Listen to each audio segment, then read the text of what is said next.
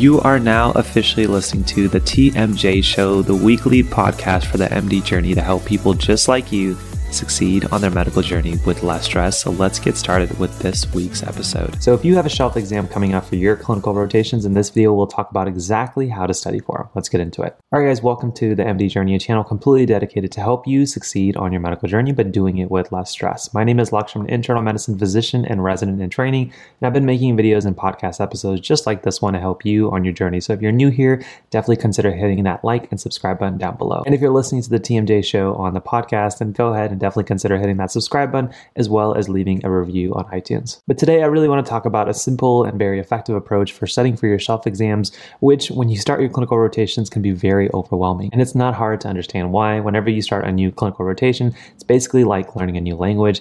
And in the midst of trying to figure out all the clinical knowledge and be impressive on your presentations, you're also forced to study for an exam that you know is going to come at the very end. And so it's very natural for a third or fourth year medical student to be very stressed. But in this video, I really want to give you a very simple kind of approach that works for most of the students that I worked with. Now, the first thing I'll tell you that really will be a game changer is really sticking to one resource. One thing I find that a lot of students who come to me for advice is which resource and how should I use this combination. But really, I would probably ask you to just choose one. And what you choose is really up to you. If you're looking for some guidance or direction, depending on what rotation you're on, then definitely I recommend checking out some of the blog posts that we have on mdjourney.com. And I'll also link down below a few of the videos that we also have where I tell you the top resources to use for very specific rotations. Once you figure out your favorite resource, depending on your preferred style of learning, I recommend that you only commit to that one. And doing this really helps simplify the amount of pages or videos you have to do depending on what resource you use. That way you can really focus on number two, which is to focus on your practice questions from day number one. And so similar to having one resource, I also recommend you have just one question bank that you use. Most people for their clinical rotations and their shelf exams tend to use UWorld. There are rotations here and there that have kind of their own preferred question bank. For example, for OB-GYN, you may use a uWISE question bank, which also does a really good job. But once you figure out the question bank you want to use, make sure that plus your resource are really the only thing you're using. Now, before I tell you how to use these resources, in case I forget, definitely check out some of the resources down below in the podcast or in the video. Two resources like our Crushing Clinicals course that breaks down every single rotation that you'll have as a third and fourth year medical student, how to do well, how to impress your attendings, as well as what resources and exactly how to study for them. So that'll be linked down below for anyone that's interested. Now, once you've decided the resources that are going to be best for your type of learning, now the next thing you need to do is to be able to look at how much time you're going to be spending on your rotation. That way you can understand realistically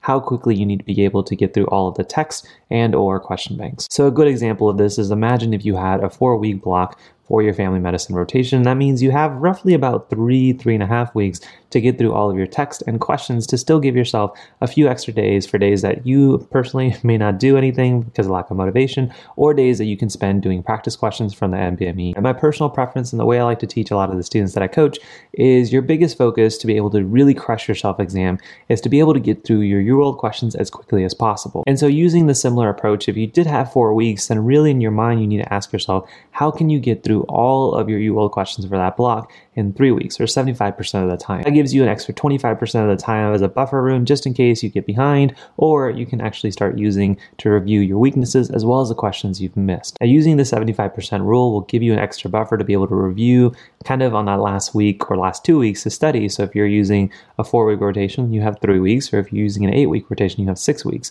But now the next question is how many questions should you be doing from your UWorld or your question bank? Now, the best way to do this is once you understand roughly how many weeks represents 75% of your rotation, you want to ask how many days off per week do you want to give yourself, as well as are there any days where you just want to give as buffer in case you're lazy and not motivated, or a rotation just happens to have a very long day, like a call day on surgery or internal medicine. Now, if that number comes out to, let's just say 40 questions per day, that doesn't mean you necessarily have to do 40 questions every single day. In fact, you can say there's going to be some days that I'm going to be very busy and 40 questions are going to be pretty hard to pull off.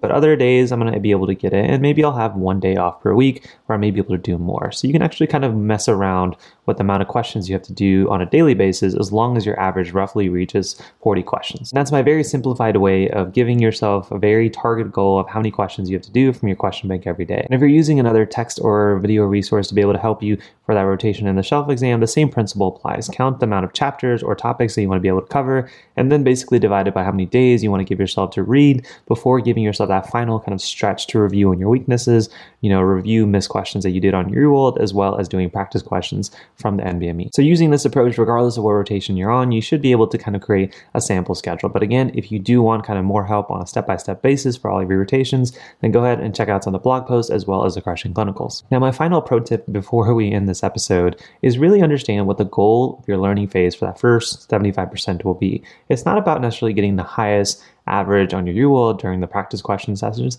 It's actually about making the mistakes and doing the learning as quickly as possible. I find in my experience that a lot of students who will come up to me will spend an excess amount of time reading or watching the videos and then equally amount of time, you know, doing the practice questions and saying, well, there's no way I can do 40 questions in a day. It just takes me too long to review them, to answer the questions.